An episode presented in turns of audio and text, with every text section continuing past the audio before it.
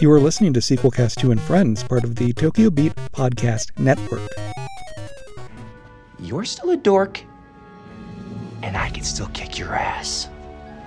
But I'm not going to. You know why?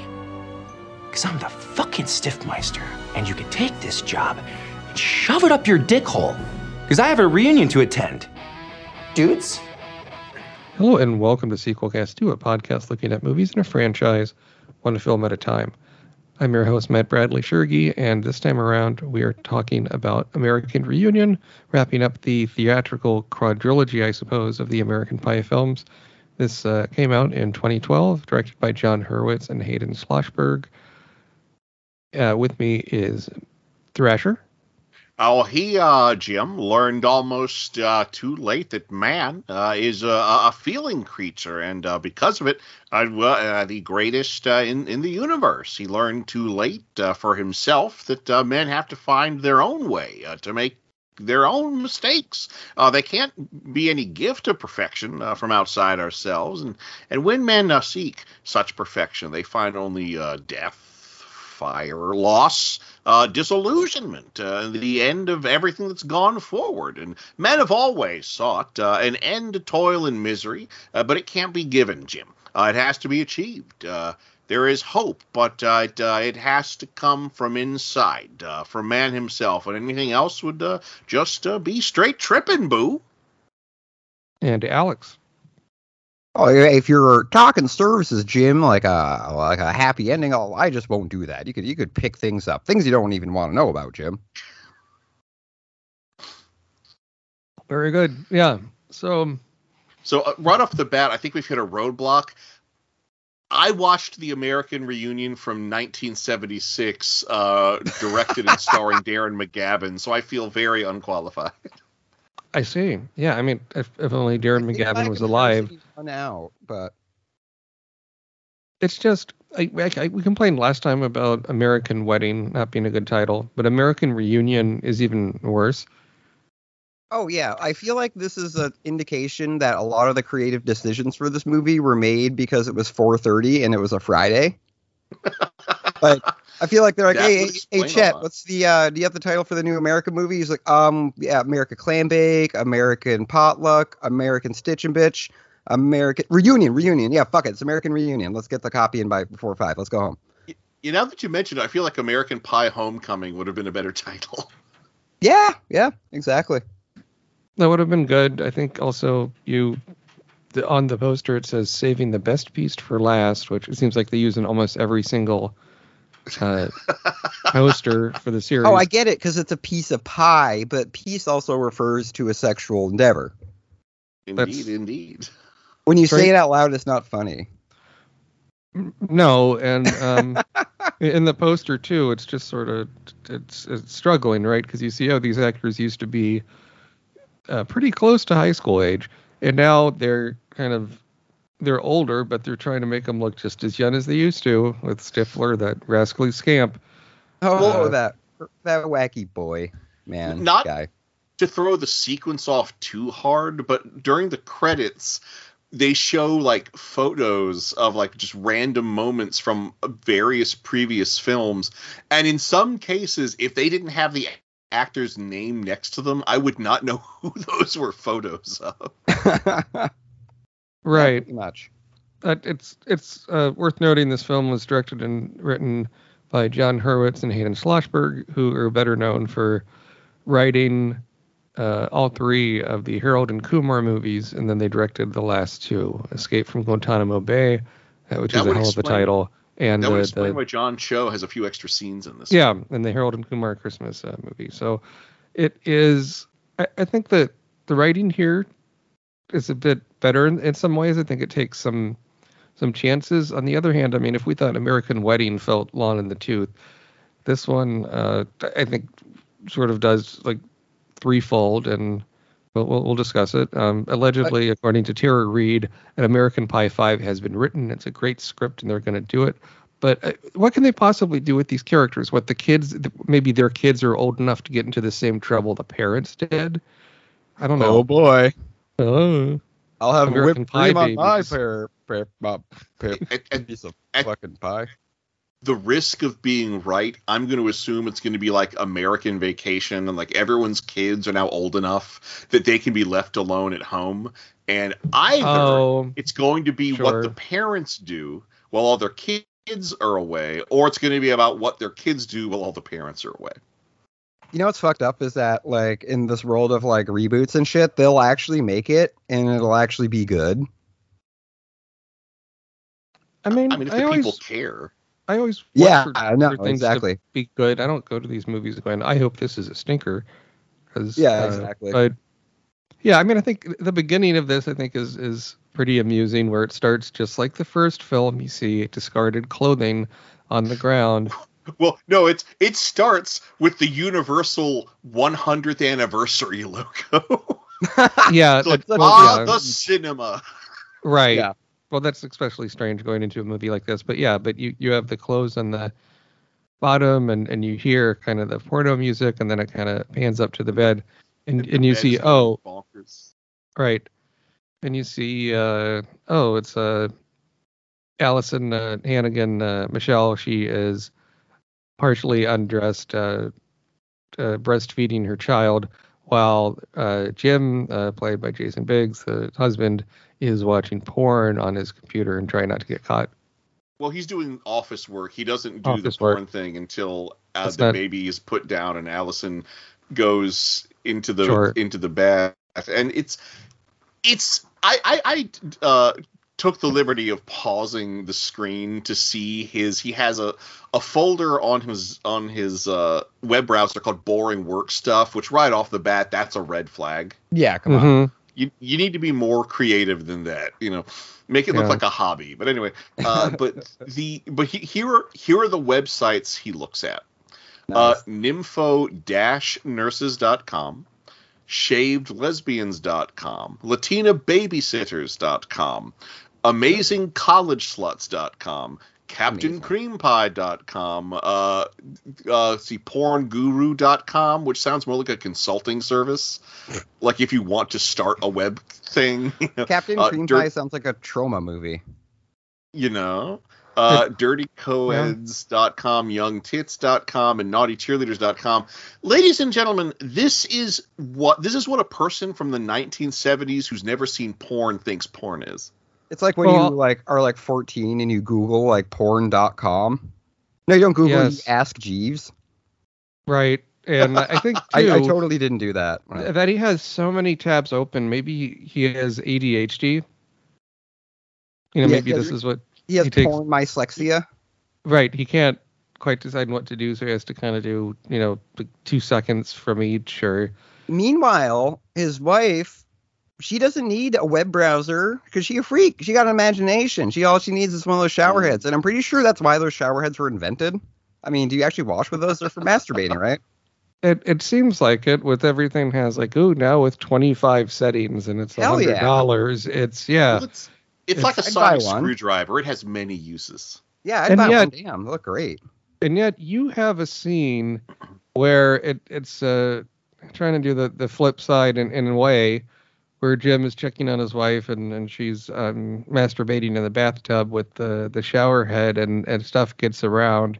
And and you know the water kind of gets everywhere. And it's like can't you just shut off the water instead of have the Yeah, water uh, running running? It's well like the other how thing is the, the level the level of of, of horrific violence here uh, because the whole twist on the scene is that the toddler comes into the room into the in the middle of all this and so Jim, uh, in his panic, slams his laptop shut on his own his dick, dick. which Yes. which we then find out is bleeding. We see a spreading pool of blood in the front of his boxer shorts. he must be using one of those IBM ThinkPads with the yeah, very heavy. and, and, and this and this whole opening we're describing under three minutes. Yeah, It's under three minutes for this to become a terrible one of the worst movies I've ever seen. it's it, it's a lot to to put in the beginning and it doesn't quite have have the capper like in I think American Wedding for its faults. I mean the beginning where there's like the proposal and then she goes to blow him under the table and then the that dad talks to the kind guy. of funny. Yeah, no, it was funny, kind of sweet, a, a little bit long, but it's still it's like a proper scene, beginning, middle, and an end, and relatively believable, I suppose, as far as this series goes. But this one, it's just like the the the, kind of fake out where oh you think it's uh, she's feeding the kid right? Uh, she's breastfeeding their child and stuff. Like that I think w- was okay but it's not quite enough for a beginning. And the and I think that's sort of the problem right? These characters are it says 13 years after high school graduation. So what? That that means they're in their mid 30s more early to mid 30s um, and uh, on the actors' ages, that means some of them are probably in their early 40s, but whatever. And and it's uh, they're in a different spot in their life, and so to have something shocking it's like if you get older, you tend to not, or at least I don't care as much about that sort of stuff. Like who, who's going to Yeah. catch you? Who cares? It's your Right. apartment. It's your house. It's I mean, maybe you know ha- have the blinds down and so forth. If um, Right. After kids, like, there's nothing that can gross you out. Well, the other thing is that is that the the, the conflict for for Jim is that he and his wife have lost their sexual connection because they they have a kid.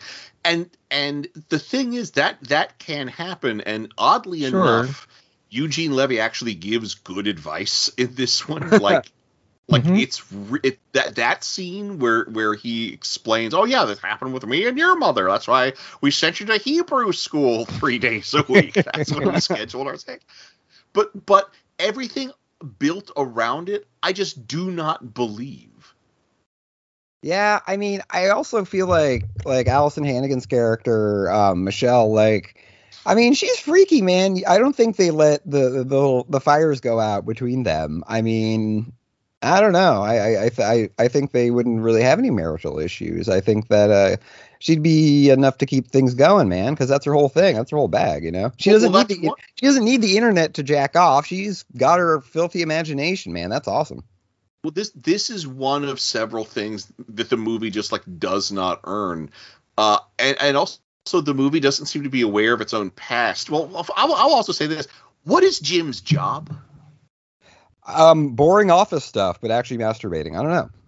yeah, Yeah, yeah, it's it's one of the. They have a very nice house that you know they could afford to have Sure. a, have a kid this early in their marriage, but like presumably, I mean, and I would assume they maybe both have jobs. I don't know. They office work. yeah. Yeah. I mean, speaking Uh, of jobs, you have Stifler, where you think, oh, maybe he's the head of the company, but instead he's he's to be an, an intern in your 30s. I mean, I suppose that's possible, but it just shows how pathetic the character is. And like, Well, why he didn't was- he he keep the well, job a- driving the bus? Well, he was a coach. He was a coach in the previous too, film. yes. like He was a coach full time. Like he had a job. He was a coach and, a bus driver. and you know, maybe he gets pension or something after. You're probably in a union. Well, that hmm oh yeah, but but like in this one, it seems to imply that he never had a job and that he's a temp because his mom forced him to get that job, and that I guess he still lives with her. yeah, that sucks. Maybe Also, it's again, unclear. it's like um, I remember brought, I brought this up during the uh, Matrix Resurrection episode. Is that like this seems to take like want to take place in the early 2000s, where if you worked in an office job and you worked in a cubicle, it was like a fate worse than death, like Office Space and American Beauty, um, Yeah. The Matrix. And this is 2012, where like offices were like fun, and you've got beanbag chairs and ping pong tables and Of the dot com stuff. Uh, Yeah, exactly. So like the open whole like white collar death job thing doesn't really track in this timeline. Well, I mean, you still see that in maybe I'm just because I'm on the West Coast in uh, Portland, Oregon here, but I mean, there's still a lot of those offices that have oh, that are barely populated anymore, but that's its own problem. That are open offices, and I have to say, as someone that works in them, I find them very difficult to work in, and I've been d- doing much better since working from home most of the time, because Yeah. you get no noise separation, even with like shitty little cubicles with with the temp walls that at least blocks out some of the noise. Instead, you can hear everything around you. They also have a noise canceling thing going on at the same time, which makes it sound like you're in an airplane. And yeah, I'd Oh, probably is it one of those like, white noise generators? yes, yeah, they have white noise generators in, in all those offices, and it's just not. It, it, it's clearly a, a cost cutting measure that they're like, oh, it makes everything more efficient, but a lot of studies just prove otherwise, and uh, it's irritating enough in real life to say nothing of in the movies how it's portrayed. So Yeah, a beanbag doesn't make up for everything. A keg in the office doesn't make up for everything. Argue a keg in the office isn't a great idea, but we're not. Today's show is brought to you by Epos Gaming Audio. With a comprehensive lineup of both wired and wireless headsets, gaming amplifiers, microphones, and webcams, Epos has everything you need to experience the power of audio. Like their H6 Pro lineup, which features two versions an open or closed headset. The closed headset allows you to tap into exceptionally detailed audio and seals out ambient noise, while the open version delivers natural, high fidelity audio with an incredible soundstage. Both headsets include a magnetic detachable microphone and a sleek design that has no wild RBG configurations, just good design. Listeners can save 15% by visiting www.eposaudio.com slash gaming and entering code EPOSFriends15 at checkout.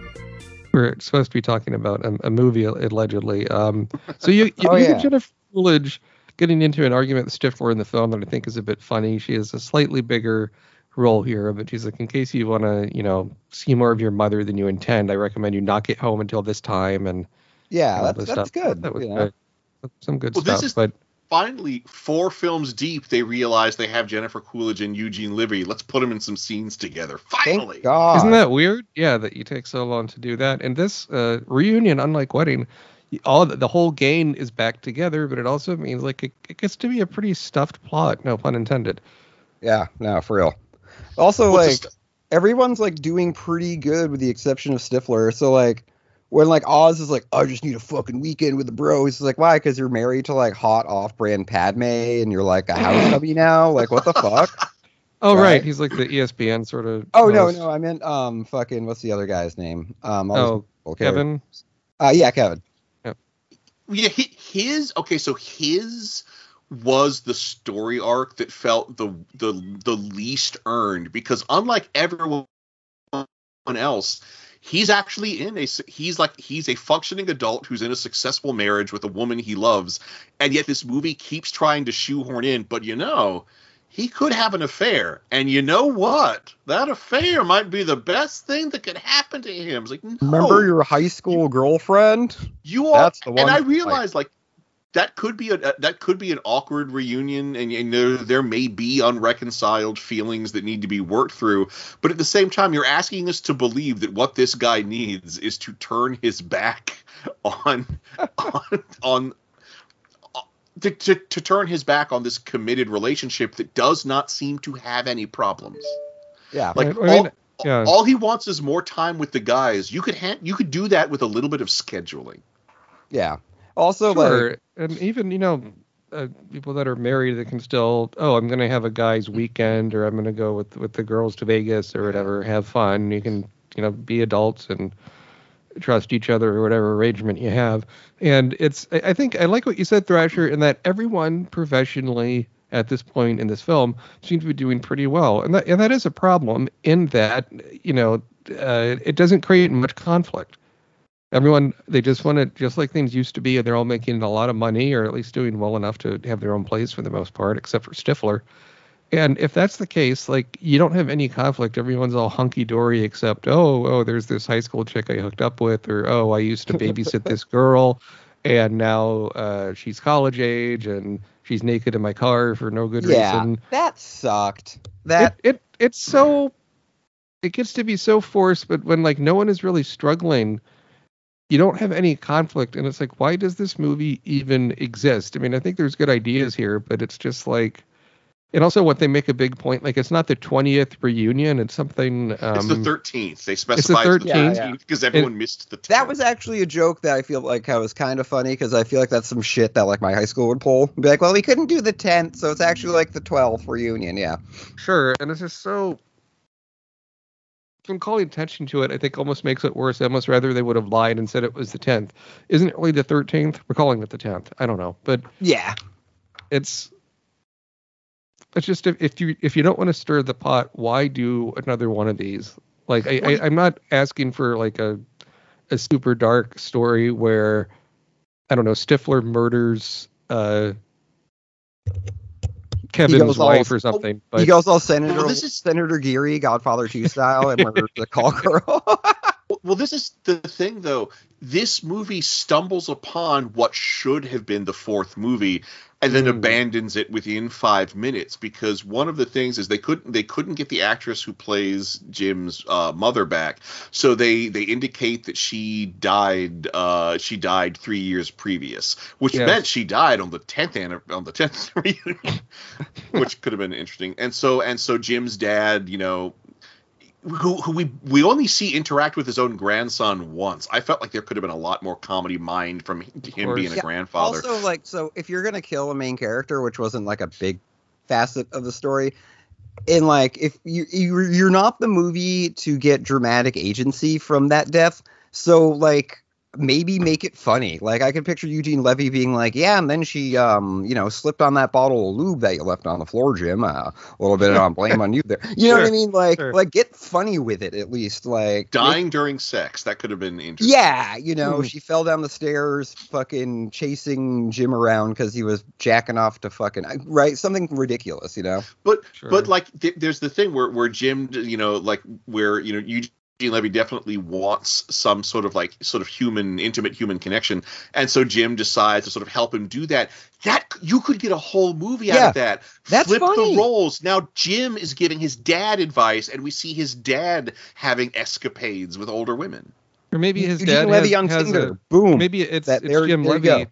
Yeah, maybe Jim Levy has his own high school reunion, and it's like these middle-aged divorcees or, or whatnot trying to have a good time, but they're too old to really to no one takes them seriously. And yeah, Jim goes and tries to help them. I mean, yeah, I agree. I think that'd be a lot more of a creative idea. And uh, as you were hinting at earlier, or outright said rather, you do get Stifler's mom doing stuff with Jim's dad, which it shouldn't have taken him four movies to do that.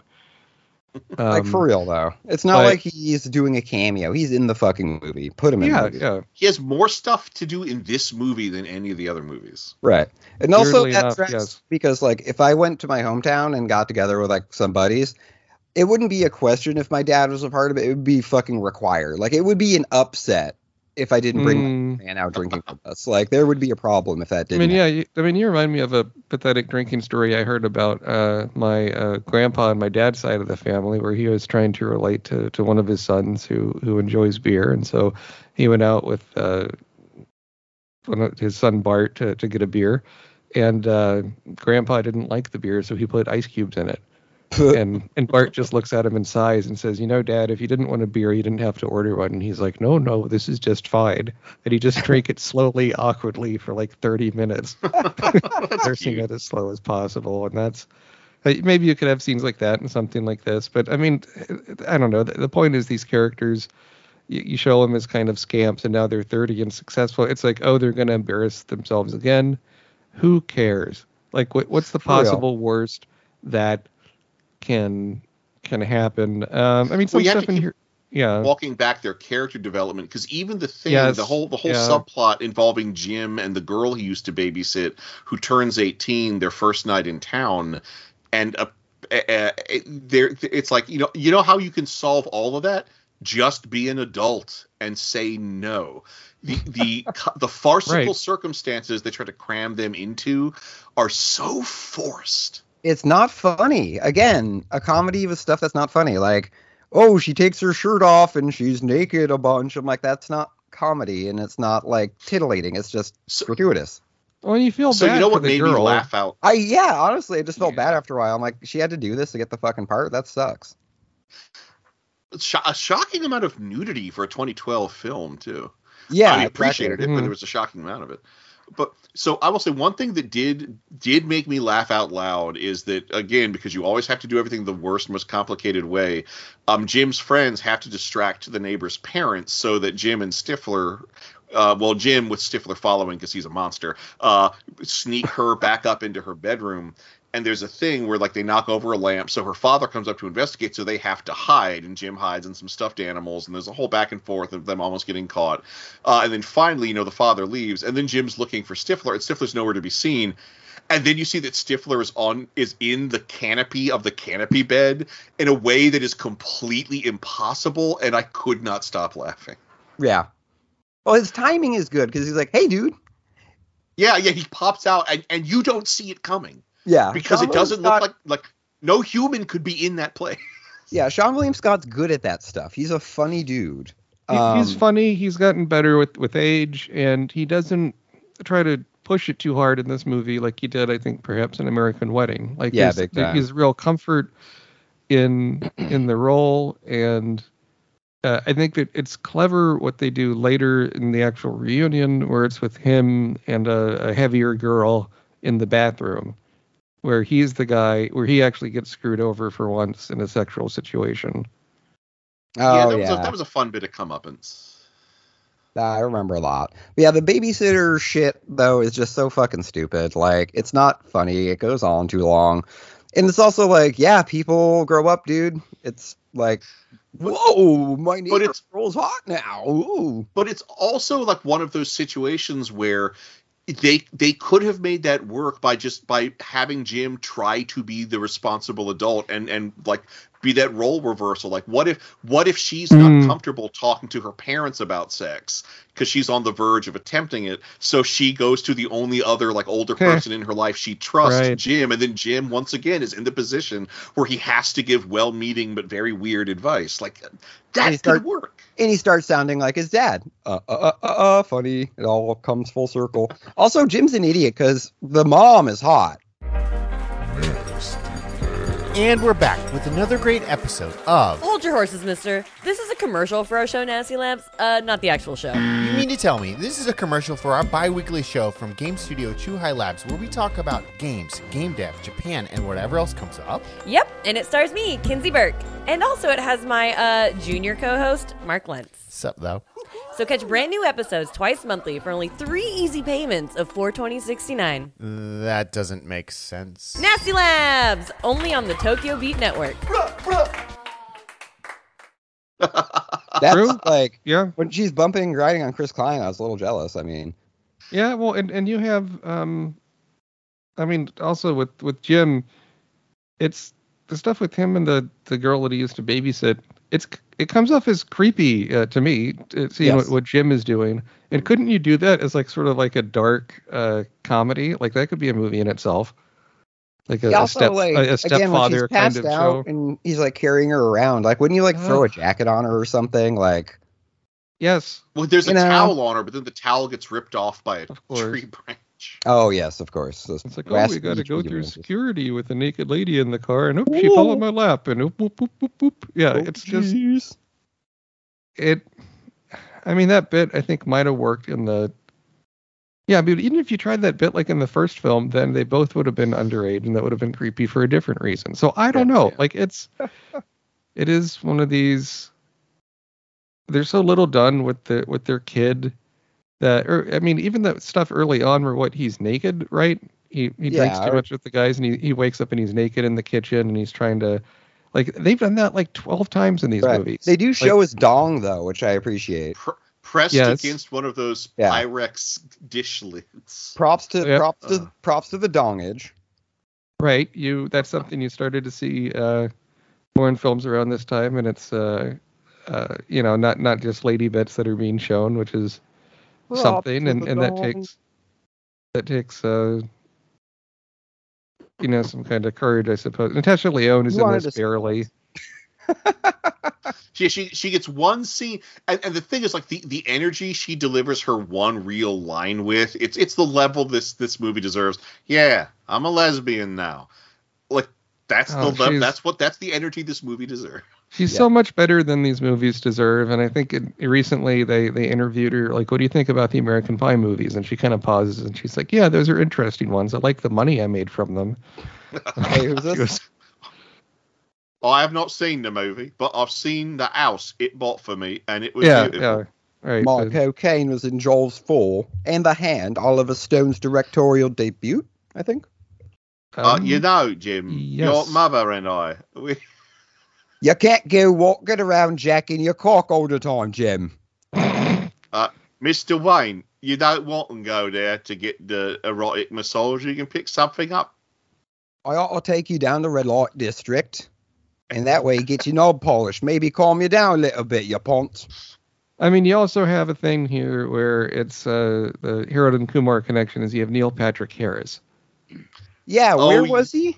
The celebrity so dance he off was at he was at the time hosting a reality show and that's one of the things one of the ga- guys became a successful sportscaster but also appeared on the celebrity dancing show and i was honestly shocked we get to see a surprising amount of that show but his chief competition was gilbert gottfried who was Yeah. above appearing in this movie but not above collecting a license a likeness fee Nice. but the the joke is yeah so chris it was chris is that is that gilbert gottfried beat chris by like 28 points I kind of wish Gilbert would have done it. There's um he did That would have been awesome. he did The Apprentice a little bit back in the day, uh, which was pretty funny. But the one I liked that he did was a it was a Food Network like celebrity cooking show, and he admitted he can't cook, but he he um, does have two kids, and he made a peanut butter sandwich with 2 strawberries cut on top, and he did that for both times he had to cook because he's like I can't cook anything else.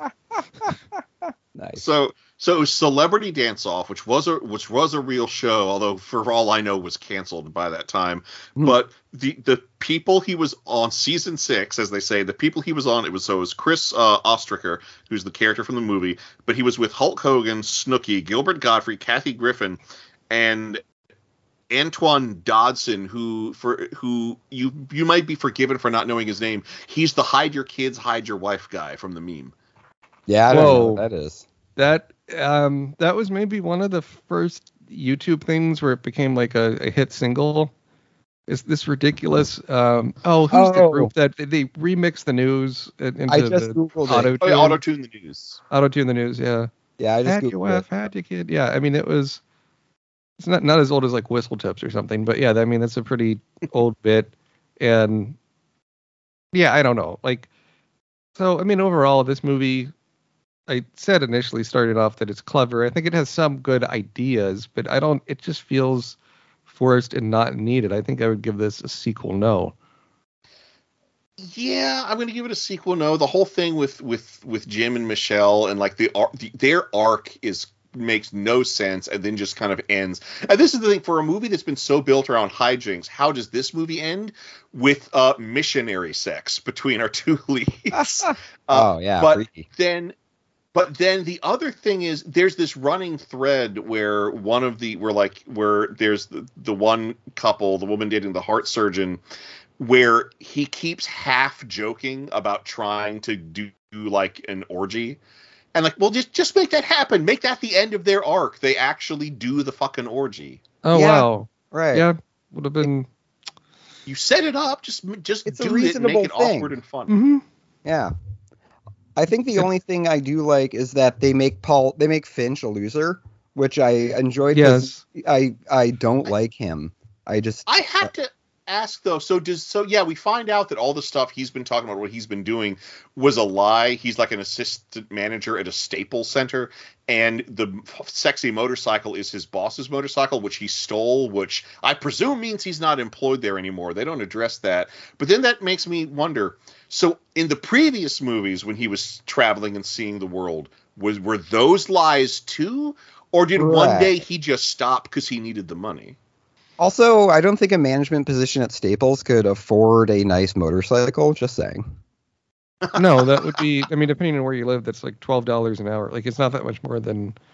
But regardless, I think the character kind of of Finch, um, aside from the first film, just always comes off as like a huge poser the whole time. So I mean, my theory is that he, he lied to kind of get attention. Ultimately, I mean, whether it was the rumor that he's great in bed that people left in the first one, or that oh he dresses in kimonos in the the second one, or whatever it is. I think I might my my Yeah. chip on my shoulder with Finch might be a little personal because I work in service, so I see a lot of dumb guys trying to impress Mm. women.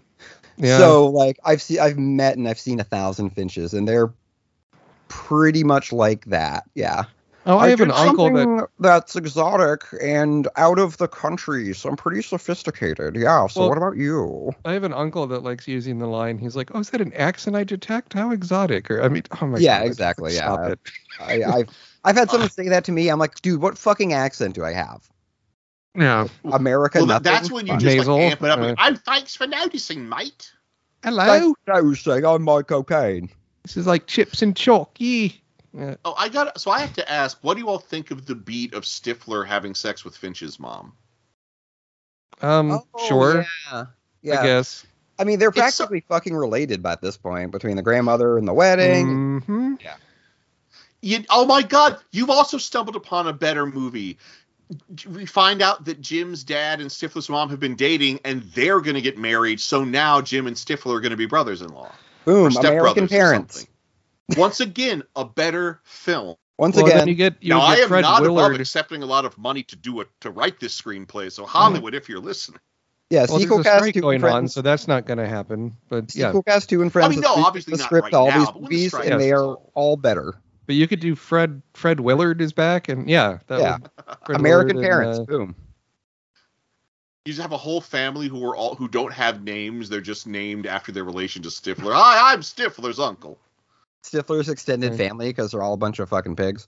yeah, um, I mean, you talk about movies with, with sequels. The one I couldn't, I, I joked about on Twitter, and someone pointed out it was a real sequel that just came out. Is there's like the Book Club Two, Yes. where the Book Club One is about uh, a book club. retired retired women and their book club. I believe I haven't seen the movie, but I, I believe they're retired, something like that, or maybe close to retirement. In the book club, they read Fifty Shades of Grey, but then in the sequel, they read I don't know some book and they go to Italy, something different. I'm not sure. if Wait, it's uh, is it book club the next chapter? Yes. Yep. That sucks. Wow. Sounds okay, it's got right. Diane Keaton, Jane Fonda. Wow. Jane No, Fonda. no, good cast. I mean, the first one Uh, had Richard Dreyfuss and Andy um, Garcia. Yeah, yeah, good. Should we Be- cover maybe this maybe that would be something. Maybe this will be like the the late period sex comedy thing to round out. I, I just need to get off the sex comedy train for a bit. I think we've ridden it a bit hard. No, no pun intended. But yeah, so Uh. let's. Ooh, so let's. Um, I think we've all said our piece uh, Oh, on yeah, American sequel- sequel Reunion. The best piece for That's not life. Yeah. So No, let's let, so because it's been a while since we've done a show, a new show. Let's do an extended. Let's each have two goes at uh, what you're watching. Sure. I will begin. I, I saw something. It was on Netflix. They they pulled it recently, but my dad wouldn't shut up about this movie when I was growing up. He said it's really good, and I watched it. And son of a bitch, it was actually quite good. Clint Eastwood's directorial debut. Play Misty for me. That's a good fucking flick. It is. Have you seen this, uh, Yeah. Thrasher? No, no, I haven't. Yeah, so so it's almost like an early version of Stephen King's Misery in, in some ways, but Clint Eastwood plays not very convincingly a radio DJ. I, I don't think that quite worked. It's um, and he doesn't seem like he enjoys acting in the movie, probably because he's directing his first film at the same time, but he had to be in it to get the money for it, I guess. And um, he has a, a, a fan that's obsessed with him, and it's sort of like oh, to be an obsessed fan before like cell phones and social media, you really had to put a lot of work into it. True. like it was yeah. it was a trickier thing to do and it's um you know it's a pretty small cast it it takes place in northern california um you get the the 70s clothes and the longer hair and it's it's just a really efficient film and i thought oh you could probably do a stage version of this and i bet you it's been done as a stage version or if not someone probably should because it's just such a eh, not a lot of fat on the movie just yeah, It's it's very economic. It's like it's it's Clint Eastwood's direction, like in a nutshell. Like, don't waste your time. Don't take too many takes. Yep. Get the story. Get it in on time. You're good. And also, the uh, bartender is Don Siegel, like fucking Yes. the director of uh, Dirty Harry and Coogan's Bluff. Basically, Clint's like mentor. Right, and you have um I thought I was thinking about this like oh if they remade this maybe as the crazy lady if you were doing it now you could have like Rachel Dratch or something. Yeah. I don't know. There's something Instead of a radio show, it's a podcast. Ooh. Yeah, right. I mean, you could. I mean, it's it's a, just a solid concept, but I just like it's no muss, no fuss. They don't try to have a million characters. They don't try to have huge set pieces. I mean, at, at the end when they uh, inevitably face off, I was kind of surprised at how violent it was. Um, Yeah. but it, I think that's also of the time, and it's uh, it's just Clint Eastwood as as a DJ. Nothing against Clint Eastwood, but it's you look at him and you think, oh, he's a cowboy. Maybe he should be in a suit or something. But just him as a DJ flipping records, I didn't.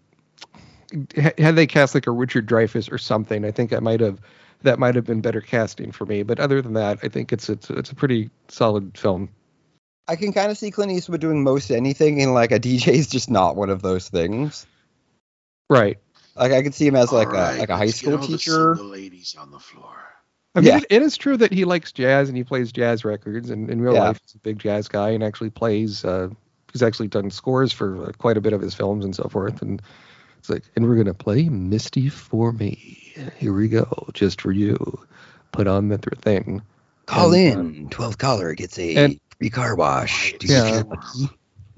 And, and they have a pretty good bit where if he doesn't want to be in the studio, he just kind of flips a tape recording on of, of him pre-recorded with the the music tracks and everything. Pretty Like clever. Jack. Because he knows he does not have a big listenership outside of Jessica Walters. Right, Mallory because- Archer. Boom. Yep. So, but yeah, but good. I'd say that's a pretty good show, worth uh, worth tracking down, and and it's mercifully short, which is part of. I think as I get older, I appreciate short films more. And when I was younger, I'm like, oh, why can't everything be five hours like Lord of the Rings? And um, anyhow, uh, Thrasher, what's something you've been watching? So I uh, decided. So the newest season of Mystery Science Theater 3000 was initially exclusive to the Gizmoplex, a proprietary stream boutique streaming service that exists exclusively to distribute Mystery Science Theater 3000. Well, a handful of the new season have shown up on Tubi, so I'm working my way through there.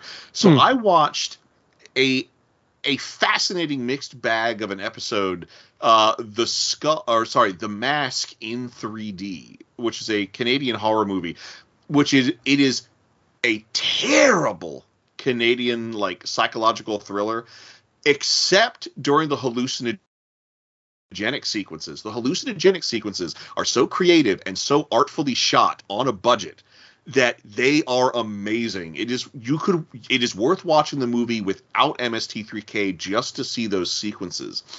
But anyway, this particular episode, the you know the the good and the bad, the gripping hand, all that.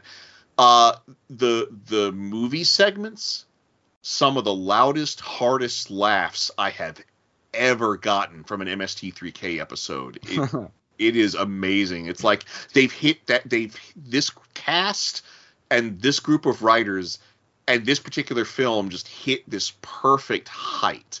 Um, that uh, to be fair, it took like the original MST3K like three seasons to really find.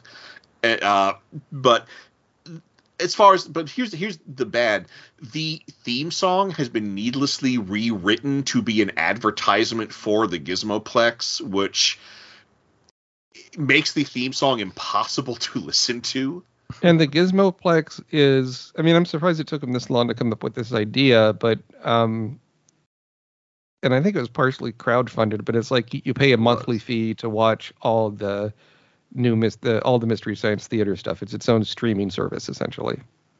Yeah, yeah, and and and like the ho- the host segments, you know, between the films, most of, those have always been hit or miss. Um, there, there's a bit where they try to write their own monster mash, but the joke is all the monsters have other plans and commitments, so they can't come to the party, which is kind of funny, but not as funny as it could be. Because I think like the final verse of the song is nobody's doing anything on Arbor Day, so that's when the monsters can show up. Which you could a monsters Arbor Day just on its own can be pretty funny. Um, but something that is that I find inexplicable. So I felt like I wished on a monkey's paw because when we talked about the new MST3K seasons that premiered on Netflix, Yeah. I I I criticized it for looking too good. Like there were like props and sets and things that looked like it they had too much money spent on it and I really feel like the heart of that show is that it all felt ori- originally very kit bashed. It just felt like if you had the right ambition, you could make this show with what's lying around in your home, but the, the Netflix seasons didn't have that. They were too good. Well, my wish was granted. MST3K is now too cheap and looks like something Oh, you no. could make in your home with absolutely no effort or ambition whatsoever. To the point, and I don't know why this is, but the door sequences they don't use the door sequences from the Netflix season. They use photographs of the door sequence of the Netflix What? season Boo. printed on cardstock that is pulled apart, which makes me wonder was that an aesthetic choice or do they not have the rights to their own corridors sequence? Wow. I maybe it depends on what version of the corridor sequence, but that's interesting. So I do I do have to code court, have and to- no one wants to say it because it's hard to say corridor. code. yeah cardboard mm. court Co- corridor. coming to, coming to Tubi this fall. The No, rural juror. But I, I was wondering, you you mentioned the Netflix one. Didn't that have like Patton Oswalt and Felicia Day as kind of the bad guys? Do they consider that uh, or continue that? in the yes, they're sewer they're they're back. Uh, They're- they're they're they're, back. back. At, at least for for this episode, as Sure, I sure. understand it, they change hosts halfway through, and so they might also change the the scientists. I wasn't crazy about the Netflix series because I felt like it were too many jokes. If that's going to sound like a weird complaint, but bear no, with the me. first the first three episodes, yeah, they they don't know when to let the movie breathe, and Exactly. yeah, it's too too packed. and that was part of the fun is that you're watching the movie with them. Yeah, But I mean, if I, they, if they um, chill out, I'll I'll watch it again because I love MST3K. Well, But it was just what the first one, I was definitely like, "Oof."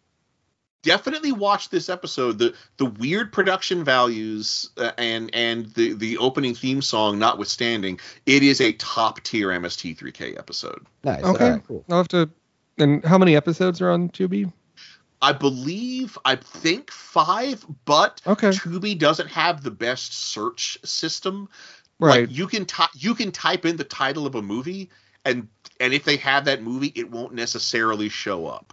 I mean, I have Tubi found has some. movies by accident. that I Tubi has some some top tier, pretty rare stuff. Like they have the RoboCop live action series from Canada. From the early Oh, 90s? yeah. uh, that stuff that you know just came out on disc not that long ago. Uh, so I mean, I'm really impressed because when they started, Tubi was like D grade VHS dumps.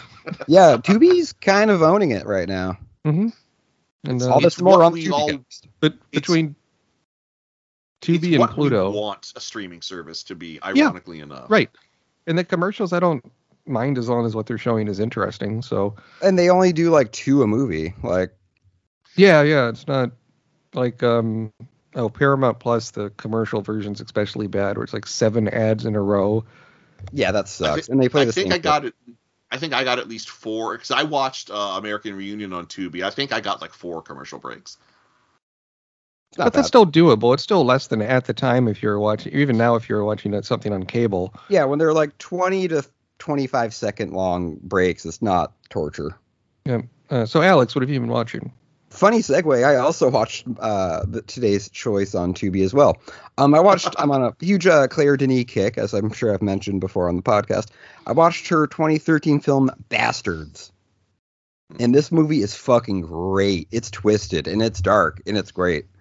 Um, Is it like a comedy or what? No, it's like a neo noir. Like Hmm. I could see this. Like it almost felt like uh like some Paul Schrader vibes. You know, like dude avenging some wrongdoing that was going on in his family. You know, like a guy alone in a room with a gun, brooding, um, kind of stuff. Um, a guy like a modest, like um, he's like a mariner, like a sailor, and he uh, returns to Paris because his um after his brother-in-law kills himself and he finds out that his sister, his niece, is like been has had wrong done to her for, on various levels, and kind of gets into this like underworld that is uh, adjacent to that, but it's also related to potentially the man that's been the suitor to his sister all along. There's like this older, wealthy guy, and there's definitely like a Dominique Strauss Kahn vibe going on. It's a really fucking, it's a very twisted, very kind of like naughty with a KNO, um, neo noir, uh, really violent, really dark, really weird. Um, and it's got, I think, one of the best scores, not just of all time, but um, Claire Denis kind of exclusively uh, scores her films with the band uh, Tindersticks. Hmm. And I think this is their best score next to their film Trouble Every Day. Got it. Got it. Yeah, watch watch the fucking trailer. It's one of the best cut trailers I think I've seen in a while. Cool. Um, yeah, we can do a second round of this. I think we have time. So I watched a movie that was uh, nominated, I believe, for best screenplay at the Oscars. It was uh, on Hulu. It might still be on Hulu. It is uh, Triangle of Sadness, Oh, okay. which, which has Woody Harrelson and um, cast members I don't recognize otherwise, uh, by Ruben Östlund on his English language debut. I mean, uh, first things first, like the movie is over two and a half, uh, or just about two and a half hours long, and it could have been a bit shorter, I think. You could take 20 minutes and you wouldn't miss a thing. Well, the it, so it's divided. Have you seen this one? Yeah. Yeah. So I mean, the beginning before they get on the yacht almost feels like a different movie, and I don't think it's really needed to set up the characters because it's not. I almost didn't make it. Like Yeah, like, yeah. oh, it's just kind it of. sucked.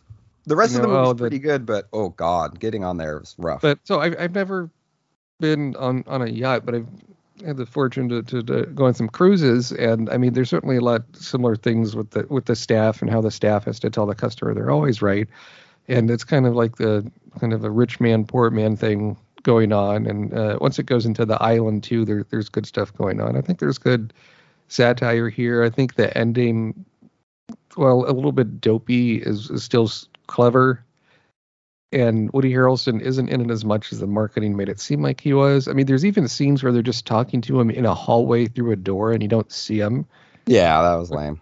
which is a bit weird. But um, I like how gross the movie gets. I like. I, I think overall, you know, it's it's pretty good. It's just I, I, the the length is just absurd, and I'm not sure why they think, other than to make it seem more self-serious, why they felt like it had to be so long.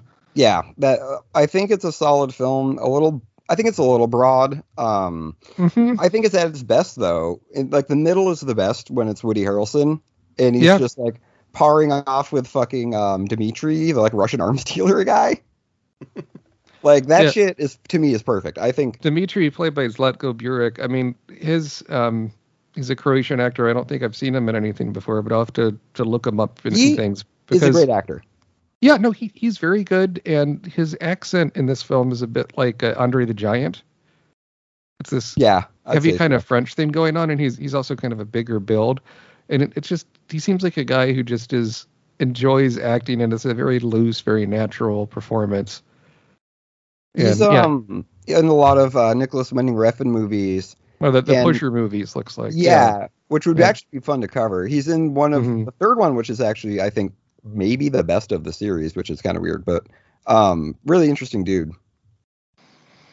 definitely and it, it's uh yeah i think overall you know i'd i'd recommend it but yeah just push through that first section because it, it seems like every you know kind of dark romantic comedy you've ever seen and who has the money to pay for dinner and it's like you've seen these scenes a million times and it's like once Yeah. they get on the yacht it's like oh thank god there's other characters Right. Yeah.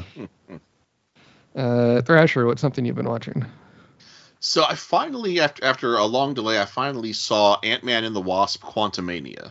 ah okay i have not seen this yet but i think i might see it later today So this is this is a real messy slapdash movie, but it is a very entertaining messy slapdash movie that it, that is never boring. Like it's like it's it's one of those things where like it's it's it's not good. You can see all the seams, but I left pretty happy because I had a good time. All right. Like I have not seen. I'm a little behind on some of the Marvel films. I have not seen Black Panther two. I haven't seen Black Widow. Um, Blanther. Yeah.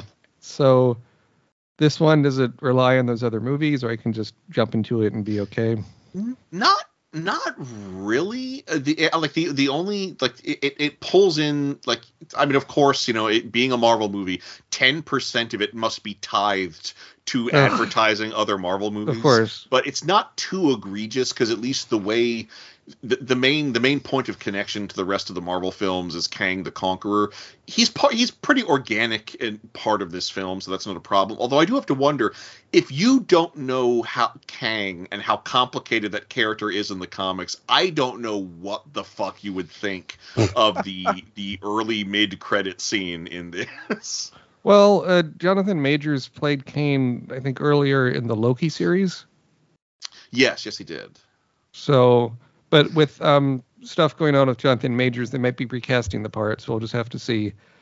Yeah. Which, uh, but I mean, do you think He he's does a good in the part? He, he's he's a very intense actor, I think. he he does a good job and what i do and uh, what i will say i will say in his, his favor before realizing he might not have this job very long uh very much for very much longer and if you want to know why the information is very easy to find um Mhm. uh But the, the but the the thing that I like is that each version of Kang he plays, because there are lots of different Kangs, he puts a different spin on it, which is Hmm. kind of nice. So like you're never guessing which Kang you're looking at on screen, assuming you're paying attention to that. Uh, I I fully expect, you know, at the risk of okay, I guess I guess skip ahead spoilers, but I could totally see someone coming down to this movie and say, well, wait, didn't he die in the end of Loki? Why is Ah, he here?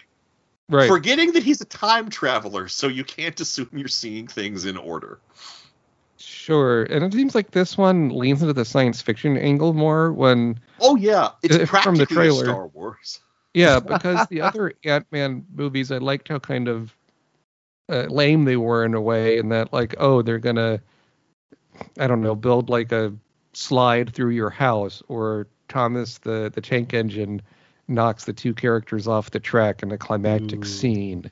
They still Right. have some of that, but Yeah. but it is mostly sci-fi bullshit uh, in the quantum realm, which I now realize they call it the quantum realm because legally they can't say microverse because that's a whole story. Okay. I uh, I, it just sounds kind of boring. I mean, it's it's inessential. Like I- Yeah. like okay. like you you're not gonna need to have seen this movie to understand Kang, the the next movie where Kang's gonna show up in.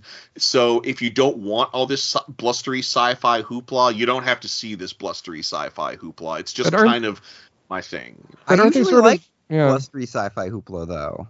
Bill Murray's in it, isn't he? Yes, he has an extended cameo. Nice. Ah, okay. Oh, and, And, one uh, thing, and I would yeah. say one thing. Th- There's there is so it's written by Jeff Loveness, who was a writer on Rick and Morty, I think in seasons two and three. A lot of this feels like a a, a- clean Rick and Morty. Interesting. There there are there are moments like oh yeah that would be in that would be in Rick and Morty. It would just be a little bit more disgusting. And like Yeah, once you I- know that that's his pedigree, then a lot of the movie will make a lot more sense. Right. I've seen people complaining about um, MODOK in the film, and I have not seen the clips, but I've seen still images, and I'm like, I don't know. I thought MODOK always looked kind of silly to begin with. Like it's I difficult, mean he does. and, and to do Oh, that live action is uh, tricky. Yeah. Overall, I like the way they did MODOK. Although that being said, I, I think they decided, well, we can't make this look real or not silly, so let's just leave it silly. But as a Mm. result, the effect still isn't as polished as it probably should be. So, like half the time when MODOK doesn't have a mask on, he does look like one of those Steve Oedekerk thumb puppets in the worst possible way. But Uh, other it- times it completely works. It really is all or nothing with the way they do MODOK. Yeah, I mean, looking at the Marvel's, what is it, Phase Four? I think is the one they're in now with all their features. They're getting into secret. They're getting into Secret Wars. They're getting into. Um, I mean, I did see the trailer for what there's what the Marvels, I guess, where it's Captain Marvel and uh, some other characters. Miss Marvel. They're, yeah, Miss Marvel. They're kind of getting into the the weeds a bit, which is sort of inevitable, and um, it, it'll be interesting to see how it keeps people's attention compared to. Uh, I mean, what DC is doing is just, I think, frankly, kind of bizarre. They're kind of burning out their their last films under the old guard, and you get James Gunn's new Superman not for another year or two. So They're- Doing another Superman by James Gunn. yeah, James Gunn Yeah, is taking I- over the is going to be the consigliere of the DC films. Sure. It, it'll be interesting to see him do sincere. Yeah, yeah, that's a good point. Well, there's some But- sincerity in the Guardians of the Galaxy stuff, but there's also too much of them crying. Yeah, I, I guess I guess it depends. Like I, I I trust James Gunn. I've been following his film career for for since he's had Since a film. trauma, yeah. I, I I have faith that he that he can pull it off. But we'll just but we'll have to see. The movie will be the ultimate, you know, proof or denial. But the and I guess as far as like the, this Marvel thing, I see the point on the horizon where I'm gonna abandon this film series, and it, it will be melancholy because there's some some movies in this series I have absolutely loved. Uh, but you know, it is a product.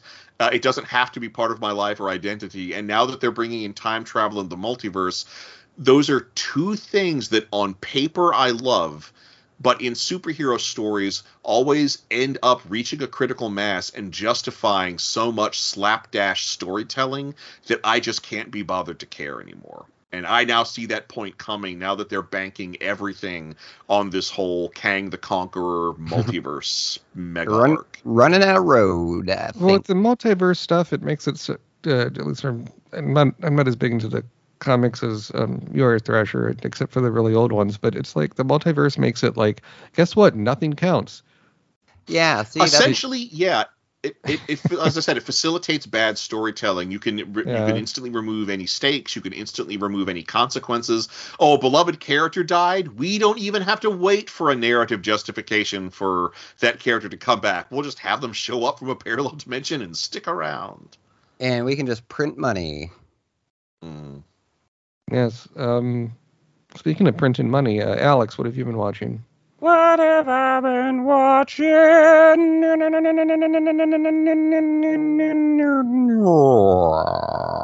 Um, I watched. So I'm a big Lucio Fulci fan. I, I love all the bloody, weird, dumb shit that he does. So I got around to his early Giallo film um, called A Lizard in a Woman's Skin. Ooh la la. The whole thing with like early Giallos is that they all have to have an animal in them. So you've got the bird with the crystal plumage, cat of nine tails, um, four flies on. Alligator with a handbag. Yeah, pretty much. There's the iguana with the tongue of fire. It goes on and on. So uh, I guess his is a lizard in a woman's skin, and it's got this like stupid psychedelic like whole like subplot. Like they're actually characters called hippies. Like the name of like their character they're playing is called the hippie. Um, and this like groovy, weird psychedelic bullshit, but it's also like a very gory stock and slash movie. Um, very convoluted plot, but very violent, very cool, very transgressive stuff. Um, again, weird psychedelic Easy Rider bullshit. It's a lot of fun though. Um, I found the Mondo Macabro Blu-ray, but I'm sure it's streaming somewhere, probably on Tubi. Tubi, give us money. It could be, or maybe Criterion has some of the old uh, stuff, or, or Mubi, the M U B I, I think sometimes. Yeah, gets some of movie's the- got some cool stuff. got some Um, cool stuff. But yeah, a lot of some of these old Italian joints too, you can just find like on fucking you know YouTube or something like that too. But um, yeah, it's interesting though because Lucio Fulci. I mean, I I'm sure you're both familiar with Fulci, right? Mm, Yes. Yeah.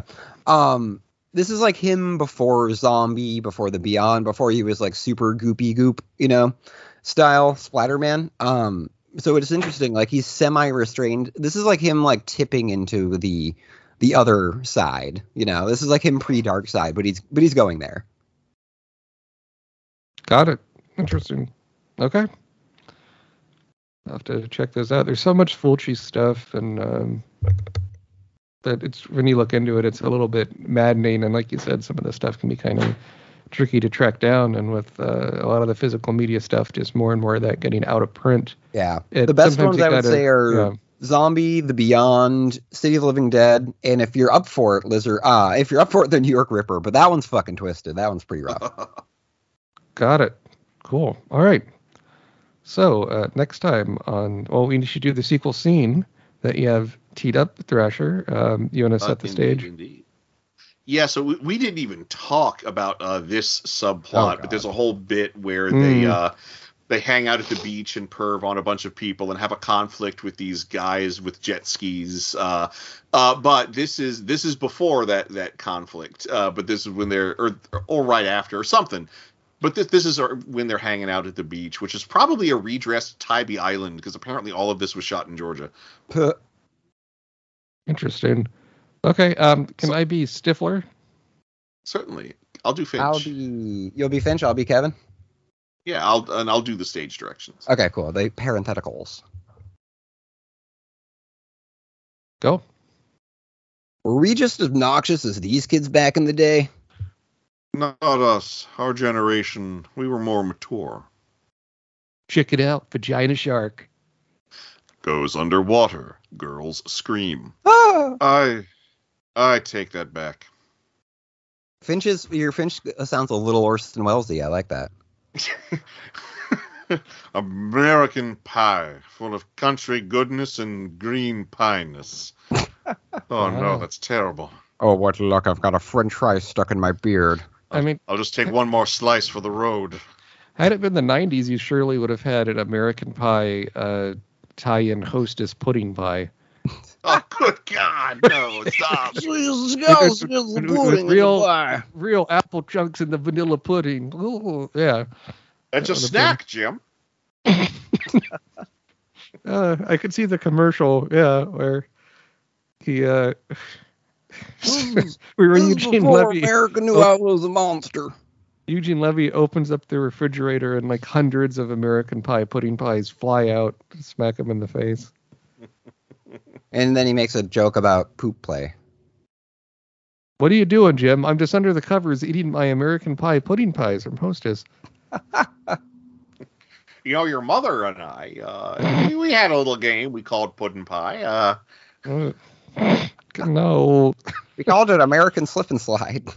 Uh, yeah, another another tie-in. I mean, you would have had what, like a shitty '80s Nintendo game where you're Jim running around town trying to collect all the slices of pie before the time runs out. It's like a, it's like an overhead, you know. He's like walking into the kitchen, then he grabs Yes. it, no, no, it's, powers it's up. like that. It's like that Back to the Future two and three game where you like you're hoverboarding from left, left and right. Yep, yep. Pie. Okay, so um, speaking of which, we're finally done with American Pie. Yay! Oh, thank so, Christ. so now, uh, Thrasher, you are picking the next uh, series we're doing. Yes, we are going to do the Batman 66 trilogy at long last. So we're going to cover Yep. uh, the Adam West Batman movie from 66, and then we're going to watch the two animated sequels where they got back a lot of the original casts. Uh, and I cannot wait. I do. I uh, this particular incarnation of Batman is a very is a very special to me. Uh, very fond of it. I kind of wish we could get back to a more campy Batman. I hate that the movies have to be so serious and stripped Yeah. down, and yet equally preposterous. Um, so so this is great. And yes, uh, Jersey or sorry, Georgia Jason and I did record an audio commentary for the Adam West Batman feature film. But this is going to be a whole new endeavor. I cannot wait to rewatch it. I'll probably watch it with and without the audio commentaries. It's going to be great. Yeah, and if in, in the United States you can watch these um, streaming on HBO Max. Uh, yes, although I think the oddly enough, I think the the the one from the '60s is also on Tubi. At least it was last month. Interesting. Good to know. Movie. So yeah, Adam West. Uh, this should be fun, and uh, I mean that that film. That's a pretty early example, right, of having a movie based on a TV show be in theaters while the TV show is still on the air. Well, that was the irony is that the is that the movie came first. They and, and the idea was they would use the movie to sell the show, but there were production problems, and as a result, the first season of the show finished filming first and was easier to sell. So then the movie came out later. I see. Riddle me this. Well, very good. Um, you can follow me on Twitter at matwbt. Uh, I've currently been doing a um, Substack of uh, movie reviews. I got on a list of screeners, and I've uh, let me. I've been talking about some real interesting low budget stuff, including something with uh, Tom Sizemore, who we talked about on the show recently, called "The Haunting of Hell Hole Mine." Oh yes. and uh, also talking about stuff like Killer Kites, Space Wars, Quest for the Deep Star. So a lot of um, bizarre low budget stuff. I've been getting. I have so many screeners in my inbox. I have a wealth of things to choose from, and I often go from the title, as you can tell. And um, yeah, the Haunting of Hellhole Mine. It it has an original. I think it's an original song. at le- I think at least composed for it, and it plays in the film no less than three times. Got to get your money's worth. Oh, Got to yeah. get the money's worth, and it, it's one of the last film appearances of the wrestler known as Zeus, who is in No Holds Barred, the Hulk Hogan film. So there you Nice. go. I want there to be a bad title out there movie that's based on the Bermuda Triangle, is the third in the series, and is called Bermuda Cubed. That, That would be yeah, fucking awesome. sure. That would be good. Then they can do Bermuda cubed, hypercubed. Yes. Uh, that's a Fresh. Bermuda Where- Triangle crossover. Pressure. Where can people uh, find out about you? Instagram, right? Oh yes, Instagram at WT2Art. And Alex. You can find me on Twitter at Crab Nebula 1914 and my check out my YouTube channel, The Trailer Project. Very good. So for Sequelcast, uh, you can follow Sequelcast2 on Twitter at Sequelcast2 or go to sequelcast2.com to check out all the past episodes are part of the Tokyo Beat podcast network. And our theme So- song, uh, written and performed and course. produced by Marc with the C. Check him out at markwiththec.com. There you go. So for Sequelcast uh, 2, this is Mat This is Thrasher. This is Alex. saying, You know, your mother uh, liked to do a little thing uh, in the bedroom uh, she liked to call diving for dollars. One time I took a. Never mind. oh, look, looks like you're, uh, I, I babysat you one time and now you're about to sit on my baby. Uh, I you know we didn't we never talked about the post credit scene where it's it's Jim's dad and Stifler's mom in the movie theaters apparently watching a concert. Uh, La, Tr- uh, La Traviata Otto the second Addio del passato. Um, and she goes down on him, and there's that bit where we just see the the popcorn that no one's holding going up and down. That's stupid. Oh, you want to know how cheap this is? So you know Shermanator, how he comes back? Oh, That's God. right. Well, turns out this is actually in the credits. That's not the theme from Terminator that plays. That is a knockoff Yeah. written specifically for this movie called The Shermanator, written and performed by David Lawrence. Oh, wow. The action is packed in a jam like a closet beats bound to get you up cold flowing like a faucet. Not me to make it.